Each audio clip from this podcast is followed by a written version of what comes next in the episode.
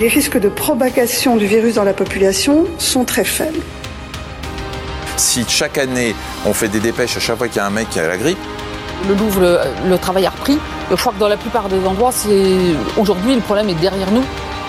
L'Italie, euh, il y a quelques semaines, a pris des mesures. Je pense par exemple au contrôle des températures euh, à l'arrivée euh, de vols en provenance de zones à risque qui n'ont pas permis d'enrayer l'épidémie. Nous n'avions pas pris ce type de mesures. Mais normalement, vous aurez moins de contraintes qu'il n'y en a en phase 2 et 1. Je dis pas de bêtises, monsieur. Non. Top. Bonjour à toutes et à tous et bienvenue dans ce nouvel épisode de La République en confinement. Bientôt le dernier, l'avant-dernier presque, puisqu'on déconfine lundi. Et pour ce numéro, euh, Antoine et moi, salut Antoine, ça va? Salut Alexis, ça va bien. Ouais, on a invité euh, le docteur Karim Kelfaoui, euh, qui euh, que vous connaissez sans doute, peut-être sans le connaître. Vous avez vu cette vidéo d'un médecin très en colère par rapport à ce qu'on demandait de faire. Bonjour Karim. Bonjour, salut Alexis, salut Antoine. Salut. Écoute, est-ce que tu peux nous expliquer pourquoi ce coup de gueule et qu'est-ce qui est en train de se jouer en France avec ces mesures d'exception qu'on demande et qu'est-ce qu'on vous demande vous euh, médecin de faire qui serait contraire euh, eh bien, à votre déontologie? Bah, En fait, ce qu'on nous demande de faire, euh, littéralement, c'est de briser le secret médical euh, et de d'endosser un rôle de flicage, euh, puisqu'en fait, le gouvernement a décidé de faire, euh, dans le cadre de la lutte de la crise Covid, ce qu'ils n'ont d'ailleurs pas précisé au départ dans le texte, ils ont décidé de créer deux fichiers qui ne seront pas anonymes et qui ne nécessiteront pas le consentement du patient euh, deux fichiers. Donc le premier s'appelle CIDEP. Euh, c'est un fichier en fait qui va recenser toutes les personnes qui ont été infectées par le Covid. Euh, cette remontée va se faire soit par le biais des médecins généralistes, soit par euh, le biais des laboratoires qui vont devoir à chaque fois qu'il y a un résultat positif faire remonter cette information. Et la deuxième, euh, c'est euh, le fichier contact euh, contact tracing. donc en fait, là, on demande aux médecins généralistes contre rémunération de d'enquêter en fait sur toutes les personnes qui vivent avec un cas qui est positif au Covid sous le même toit. Donc euh, avec le numéro de sécu, l'adresse, euh, les numéros de téléphone, etc. Euh, pour cela, on nous propose un forfait de 55 euros, donc 30 euros de plus qu'une consultation normale. Et si on veut faire un petit peu de zèle, euh, on nous propose de faire aussi le traçage de toutes les personnes euh, qui ont été contacts mais qui ne sont pas euh, sous le même foyer. et on nous propose pour ça 2 euros par personne qu'on mettrait dans le fichier et 4 euros si on a donné suffisamment d'informations pour que la personne soit contactée directement par les brigades sanitaires. Mais alors, c'est quoi ces brigades sanitaires? Enfin, oui, c'est quoi cette idée de dire il faut, il faut repérer les nids Covid, c'est ça? Et donc, vous êtes payé pour briser le secret médical? Comment ça se passe? Bah, C'est ça. En fait, en gros, euh, leur euh, objectif affiché, ce serait euh, de casser les chaînes de contamination en pouvant contacter rapidement toutes les personnes qui pourraient être infectées, en leur demandant de se faire tester et de s'isoler. Euh, bon, ça c'est pour la partie affichée. Le problème en fait, c'est que là, on crée un outil qui n'est plus anonyme, qui est entre les mains au départ de la sécurité sociale, mais qui va terminer sur le Health Data Hub. Euh, ça, on aura l'occasion d'en parler. Euh, qui euh, ne respecte absolument pas le secret médical et qui, qui met le médecin généraliste en situation de briser ce secret et de briser la confiance que ses patients lui portent. Euh, et ça, c'est quand même très problématique. Faut comprendre que le secret médical, c'est la pierre angulaire du soin.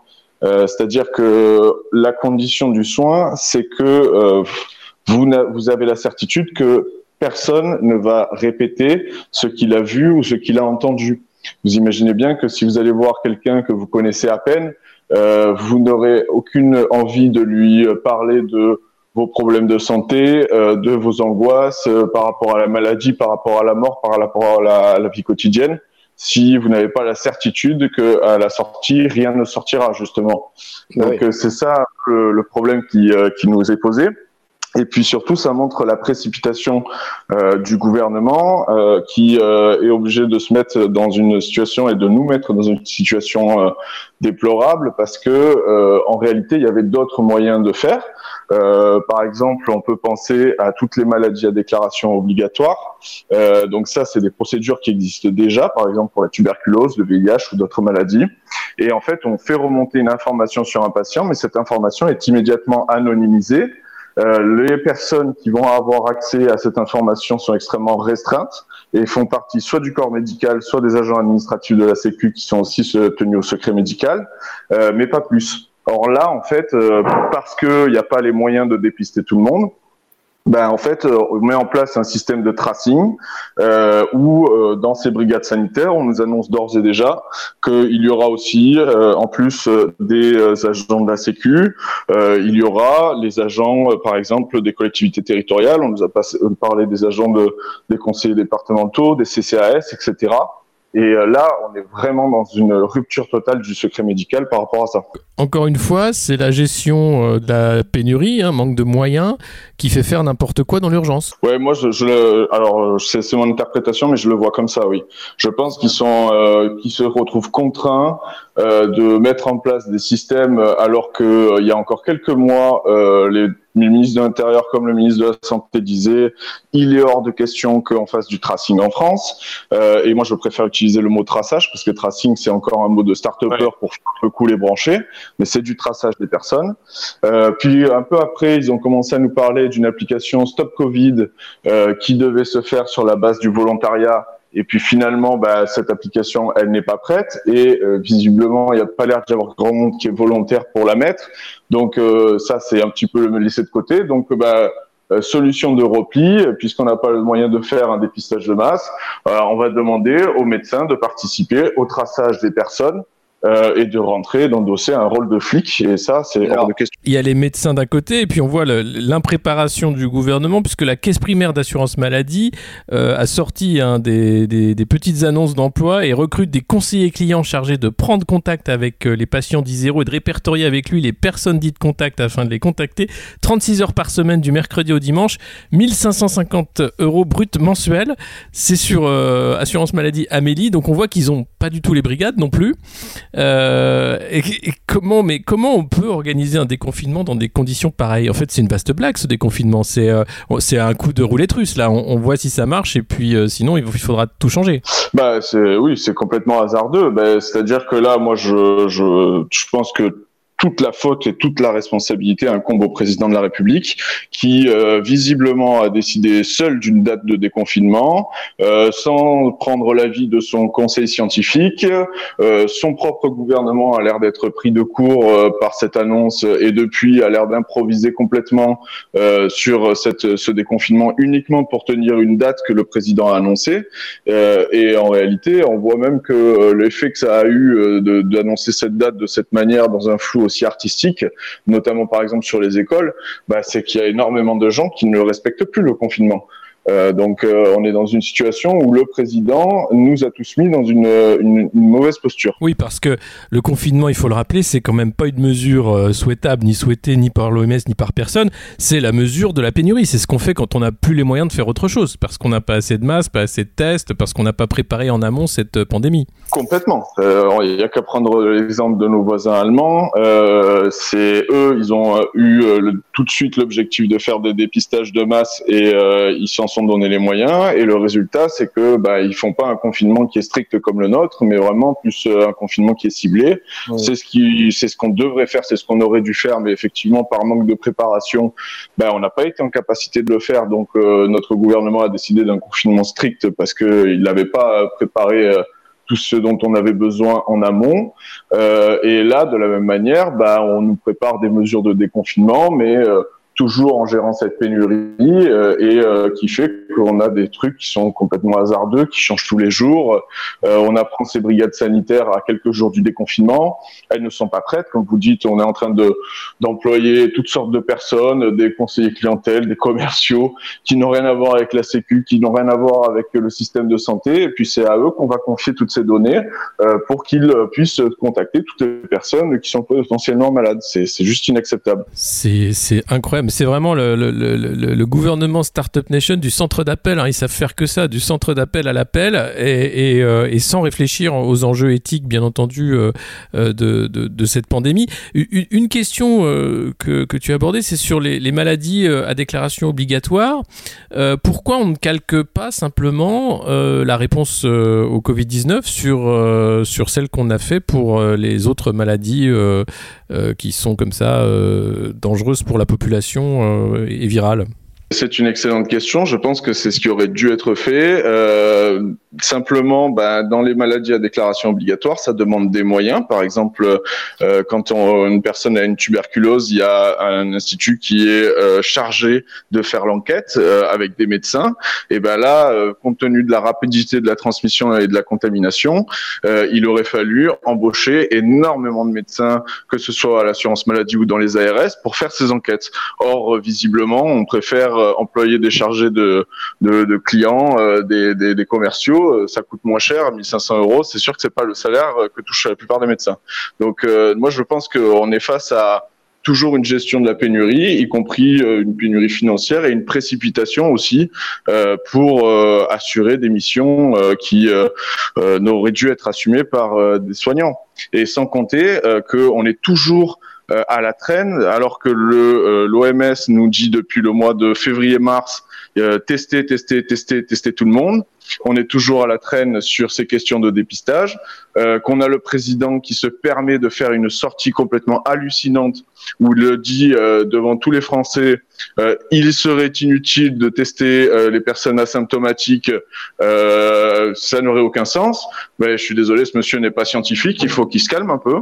il n'a pas, il a pas à parler comme ça, et il a à être un peu plus humble et à écouter ce que disent les scientifiques. Et les scientifiques demandent de tester tout le monde justement parce que ça nous éviterait d'en arriver à des situations comme celle-là une personne qui est contaminée mais asymptomatique, à partir du moment où elle sait qu'elle est malade, qu'elle sait qu'elle est porteuse du virus, d'elle-même, elle, se, elle, se, elle changera ses comportements pour éviter de contaminer notamment son entourage. Donc euh, la réalité, c'est ça, c'est que si on, a, si on testait tout le monde, euh, on n'aurait pas besoin de mettre en place des systèmes de traçage.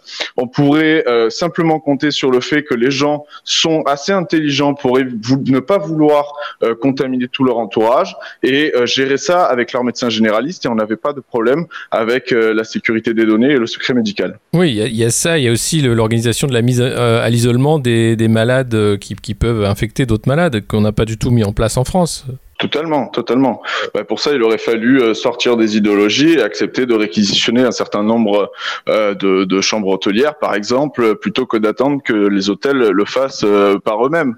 on est toujours dans, dans la même logique. C'est pareil pour les masques.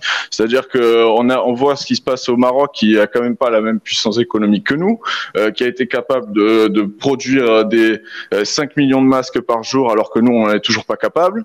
alors qu'on a énormément d'entreprises qui auraient pu réorienter leur production si on leur avait demandé et pas si on avait attendu leur bonne volonté. Il euh, y en a qui l'ont fait, tant mieux, et on les remercie. Mais c'est pas le sujet. Le sujet, c'est que euh, dans une situation où il y avait une pénurie mondiale, euh, où il y a un marché mondial qui est en tension, il fallait abandonner son idéologie et ne pas nous dire que les commandes ont été passées, mais au contraire, dire nous avons réquisitionné toutes les entreprises de France qui pouvaient faire des masques. Voilà ce qu'on a attendu. On a appris euh, en plus que pendant qu'on mentait, enfin que le gouvernement mentait sur les commandes de masques et le fait qu'il n'y avait pas de, de, pénurie, euh, les masques étaient encore détruits jusqu'en mars euh, parce que c'était le processus de destruction des masques. Il a fallu aller les sauver in extremis. on marche sur la tête et, et, et visiblement, là, on est en train d'organiser un déconfinement aussi entre guillemets que le confinement tel qu'il a été fait euh, alors qu'on demandait aux gens de voter la veille du confinement. Mais c'est tout le problème, c'est que ce que ces gens ont oublié, c'est que gouverner, c'est prévoir, et manifestement, ils sont incapables de prévoir. Tout ce qu'ils savent faire, c'est gérer euh, des, des, des, colonnes et des tableaux Excel. Euh, donc à force, évidemment, bah, à force, ça coince. Ils sont pas capables de mettre en place des stratégies. Quand on voit par exemple que le directeur général de la santé, Jérôme Salomon, donc le grand chef de celui qui est censé nous dire ce qu'on doit faire, en réalité, il il était au cabinet de Marisol Touraine en 2011, je crois, ou non, de 2013, pardon, et que il était conseiller à la sécurité sanitaire au moment où ils ont pris la décision de ne pas reconduire ces stocks de masques, c'est quand même hallucinant. C'est ces personnes-là qui sont en charge. Donc à un moment, effectivement, ils sont, ils sont pas capables de prévoir ni le confinement, ni le déconfinement, parce qu'ils ne sont pas capables de sortir de leur idéologie et de penser que tout va se régler euh, par soi-même, euh, par une logique où le marché viendrait euh, nous sauver tous. Alors, il y a, cette logique de marché, et puis il y a aussi cet amour hein, de la Startup Nation, de la technologie avec en parallèle, euh, on voit bien euh, Stop Covid, donc un fiasco. Hein. Nous, on appelle ça Cocorico Covid. L'idée, c'était de dire on va faire une appli qui va marcher, alors que euh, les GAFA, bien sûr, sont sur le coup. Et puis, en, toile de fond, il y a cette poussée, ce, cette feuille de route hein, pour le virage du numérique qui été poussée par Buzyn dès 2018, qui voudrait mettre en place le Health Data Hub. Alors, tout en anglais, hein, plutôt que d'appeler ça le, grand container des données de santé. Euh, et là encore, euh, on fait confiance à Microsoft pour héberger nos données. En quoi ça, c'est scandaleux aussi? Ben, C'est scandaleux, si vous voulez, parce que ça pose un, énorme problème de sécurité des données. C'est-à-dire que euh, à partir du moment où vous commencez à centraliser les données euh, même si c'était pas Microsoft, euh, même si c'était euh, je ne sais pas qui, on pourrait déjà se poser la question de la sécurité des données et de la possibilité d'en récupérer. Mais là, en plus, effectivement, on le donne à une entreprise étrangère, américaine, dont on sait et dont on connaît l'histoire, notamment avec les autres GAFAM euh, via euh, ce qui s'est passé avec euh, l'histoire d'Edward Snowden, où on sait que bah, ces entreprises plus ou moins contraintes et des fois moins que plus ont fourni toutes les données qu'il fallait au service de renseignement américain à la NSA pour faire de la surveillance de masse. On sait que ces entreprises n'hésitent pas à utiliser toutes nos données pour les commercialiser et les revendre à d'autres entreprises. c'est même comme ça qu'elles font leur chiffre d'affaires. Et c'est à ce type d'entreprise qu'on va confier nos données de santé. C'est absolument intolérable. Et alors effectivement, il va y avoir, euh, on va vous dire, il y a des garde-fous, euh, les, les, données sont chiffrées, c'est la réponse de Stéphanie Combe. Les données sont chiffrées, elles sont certes sur les serveurs de Microsoft, mais les données sont chiffrées et Microsoft n'aura pas la clé de décryptage. Sauf que euh, il faut lui rappeler une chose, c'est que lorsque les données sont euh, traitées, sont en process, ben en réalité, elles sont déchiffrées à ce moment-là. Et que tant qu'elles sont sur de la mémoire vive, par exemple, elles peuvent être récupérées et a fortiori encore plus euh, par euh, une entreprise qui, qui possède, qui est propriétaire des machines. Donc, il euh, faudrait faire une confiance aveugle à Microsoft pour croire qu'ils vont pas les récupérer. Et, euh, et en plus de ça, euh, bon, même même si on nous dit qu'il y a des sanctions prévues, etc., s'ils les vendaient, s'ils les donnaient, etc., ben, il faut encore pouvoir le prouver. Qui va aller vérifier de ce que fait euh, Microsoft de ces données. Comment on va pouvoir le prouver? Et si on peut le prouver, est-ce qu'on va pouvoir le prouver pour la totalité de ce qu'ils font ou pour une simple partie? Et dans ce cas, bah, ça veut dire que les petites amendes qu'on va leur mettre, c'est du pipi de chat par rapport à l'argent qu'ils auront accumulé grâce à la vente de ces données. Voilà le problème. Pour, pour compléter ce que dit euh, Karim, euh, tu, sais combien Google avait racheté, pardon, Facebook avait racheté WhatsApp? Euh, quand ça avait été acheté. C'était 22 milliards que ça avait, ça avait été, ça avait acheté. Alors je sais plus c'est des euros ou des dollars, hein, mais c'était entre 25 et 22 milliards de, de, de dollars, euh, uniquement pour les données en fait conversationnelles, pour être capable de, de créer des algorithmes, d'apprendre à partir de ces données-là, euh, parce qu'il y avait des milliards et des milliards d'enregistrements. On parle d'une entreprise qui, qui, ne gagnait pas d'argent, je crois que c'était une soixantaine de développeurs, c'était tout petit WhatsApp. J'ose à peine imaginer la valeur faciale de cet ensemble de données d'un pays comme la France, qui a un système de santé qui est extrêmement esquinté mais qui fonctionne encore un peu. Euh, c'est un cadeau qu'on fait qui est dingue et quand on va sur, le, sur leur site internet donc du Data House Club, c'est les données de santé constituent un patrimoine collectif. Alors on, on, prévient ça et ensuite mettre ça effectivement, je rejoins complètement ce que dit Karim, euh, mettre ça sur les serveurs euh, états-uniens euh, malgré toutes les garanties commerciales. Il faut bien comprendre qu'aux États-Unis, on n'a pas la même culture. Euh, tout est un bien commercial. En France, on voit les choses différemment. Les Américains ne le voient pas du tout de cette façon-là et c'est une valeur qui est, qui est inestimable, inestimable pardon. Fait. Ben, c'est ça, c'est complètement inestimable. C'est-à-dire que derrière, euh, vous imaginez bien que vous allez pouvoir, euh, si vous pouvez les vendre à des assurances, des banques ou même euh, des grandes entreprises, ben, qu'est-ce qui se passe derrière? Ça veut dire que ces assurances, elles vont pouvoir moduler leur prix en fonction du fait qu'elles savent si vous êtes malade ou pas malade les, les banques vont éviter les risques parce que ils vont refuser les prêts aux personnes qui sont malades et qui pourraient mourir sous peu. les, les employeurs vont commencer à trier les gens en fonction de leur état de santé et reconduire ou pas certains contrats. voilà, c'est ça après le, le ce qu'il y a derrière et, la, la, pratique dans la vie quotidienne.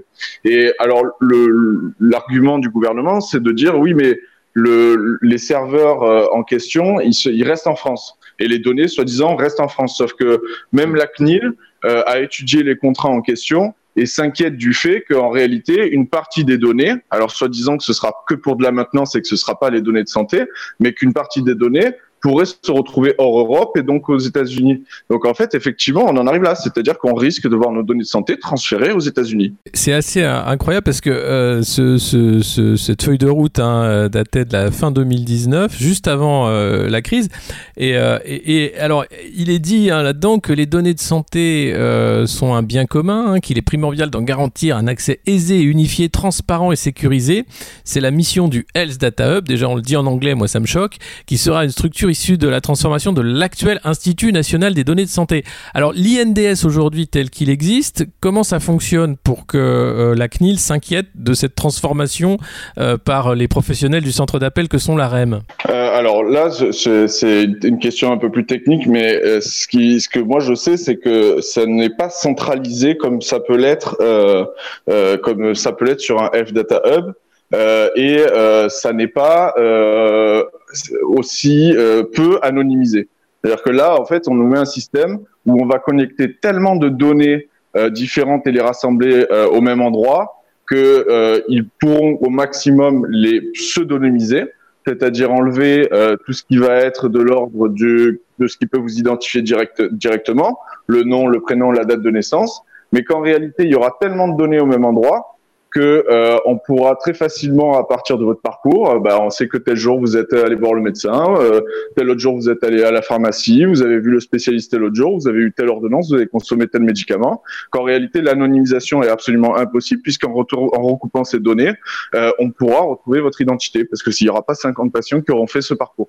Il y a même les risques en fait que ces données soient fausses parce que le fait de centraliser dans un hub national et d'enlever ça aux, aux, hôpitaux qui gèrent au plus près des patients euh, pourrait conduire à des non mises à jour de fiches. Enfin, on, aurait du grand n'importe quoi euh, qui, qui serait euh, en fait pour ces gestionnaires hein, de, de, la feuille Excel du pain béni, mais qui ne voudrait rien dire en réalité par rapport au, au réel et aux situations des patients. Bah, c'est sûr que ça va dépendre effectivement de la la volonté des médecins de le, de le faire, euh, ou en tout cas des gens qui travaillent dans les structures.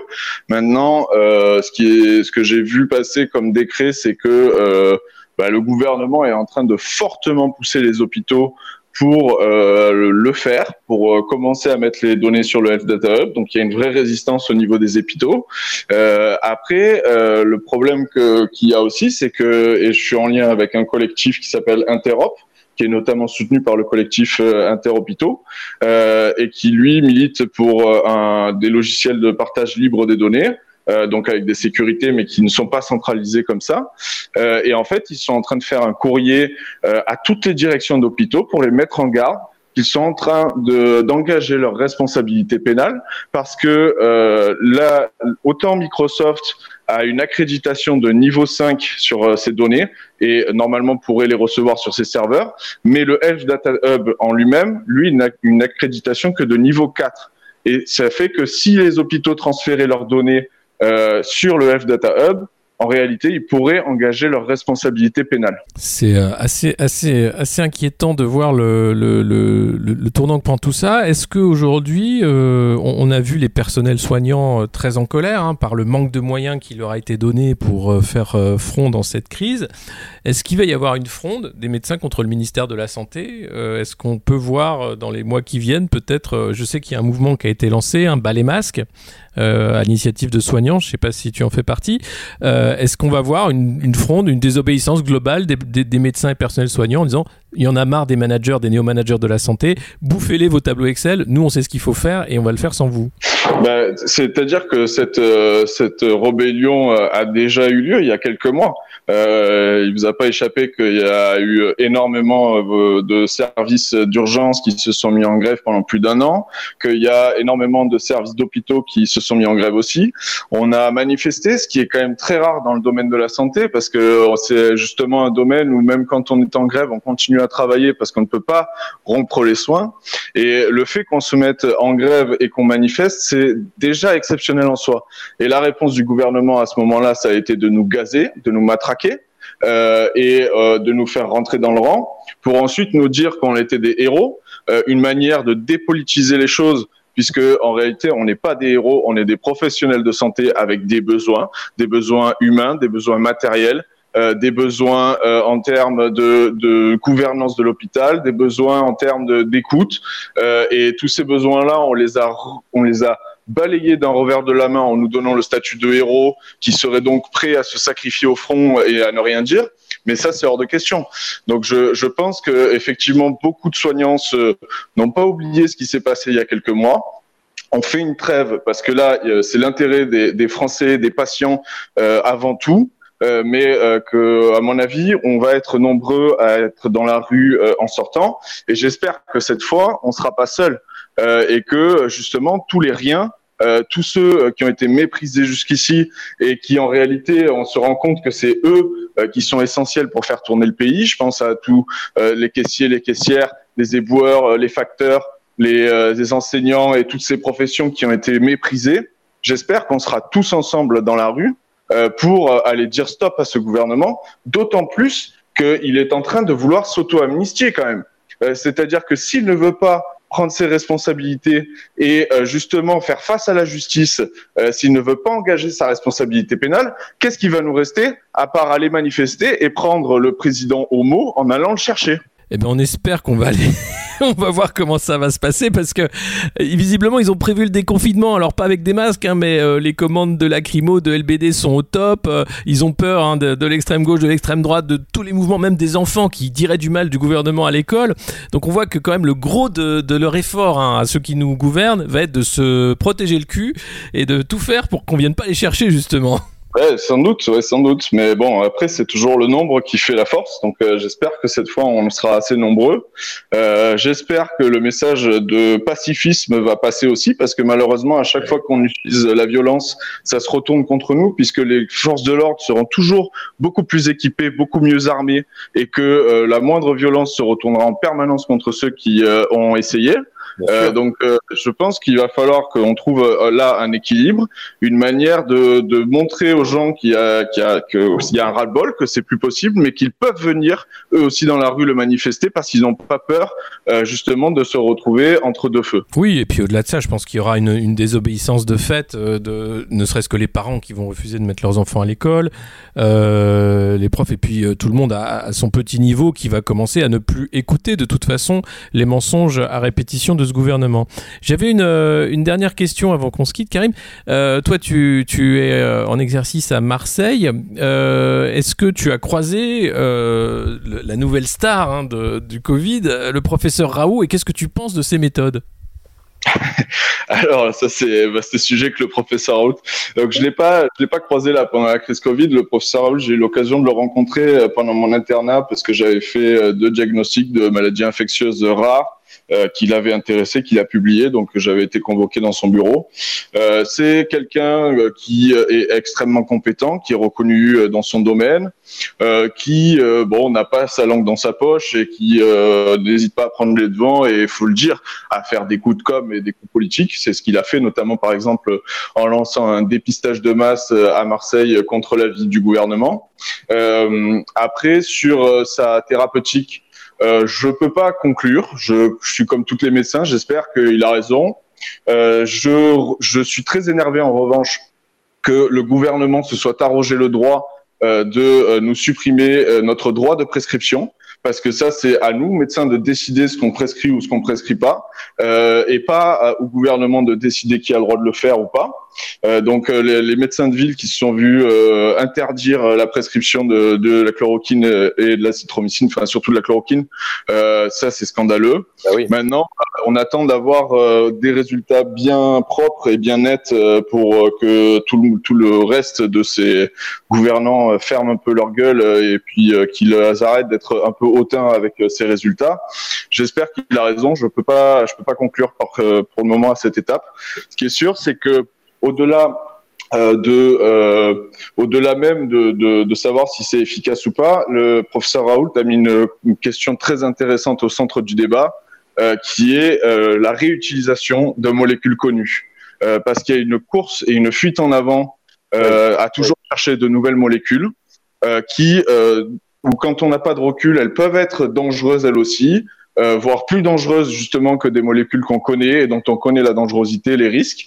Euh, et ça, c'est intéressant parce que euh, je pense qu'aujourd'hui, il y a les intérêts pharmaceutiques vont devoir un petit peu se plier euh, à non pas à, à, cette fuite en avant pour essayer de faire du profit, mais il va falloir qu'ils euh, se remettent en question dans leur modèle et dans leur fonctionnement pour trouver d'autres manières euh, de faire de l'argent et peut-être euh, d'en faire moins, mais euh, de façon plus utile socialement. C'est pas encore le cas hein. quand on voit la, fondation Bill Gates, euh, l'initiative internationale, c'est de chercher un vaccin absolument.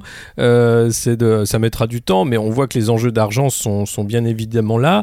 Effectivement, ce que disait Raoult, c'est d'utiliser une, molécule aux effets secondaires connus et limités d'ailleurs, et, de le faire parce que visiblement ça fonctionne. Mais Discovery, cette étude qui devait euh, mettre tout le monde d'accord, euh, prend du retard. Elle devait être européenne, finalement, on a, elle est française avec un patient luxembourgeois. Hein, le pauvre, on ne sait pas qui c'est, ni pourquoi, ni comment.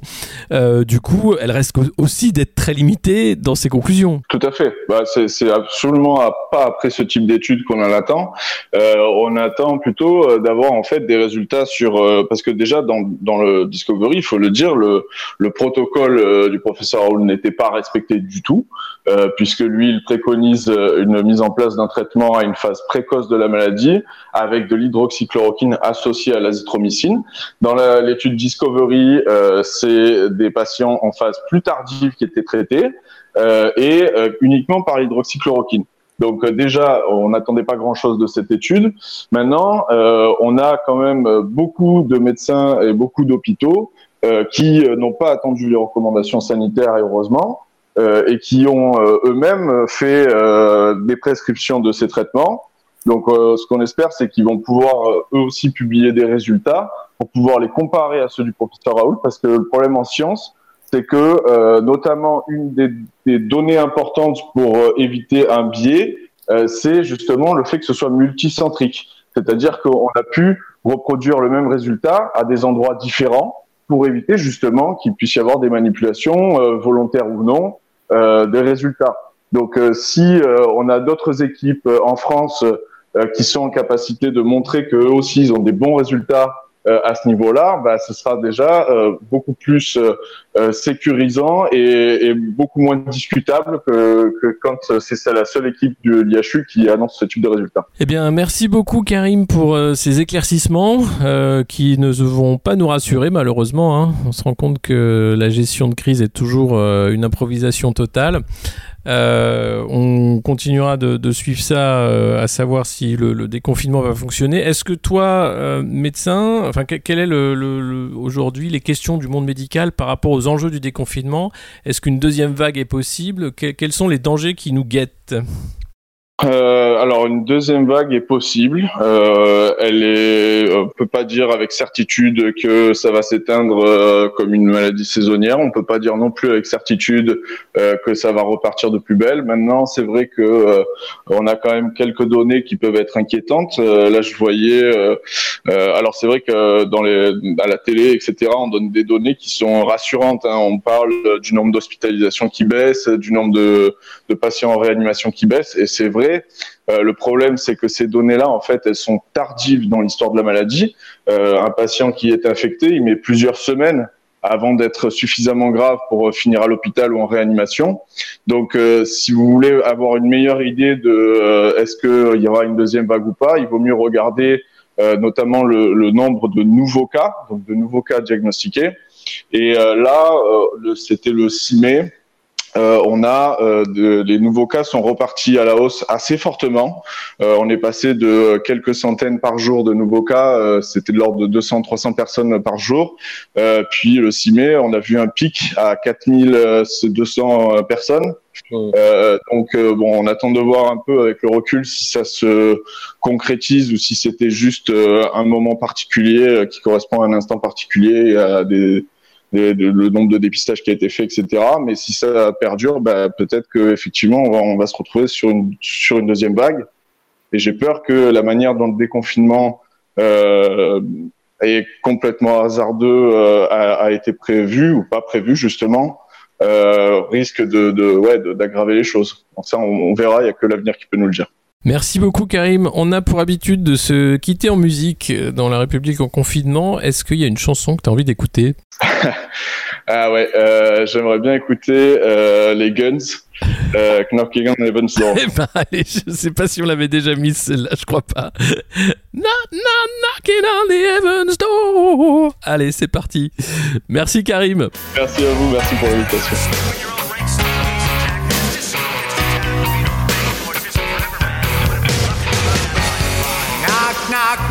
On heaven's door wall. Hey, hey, hey, hey, yeah.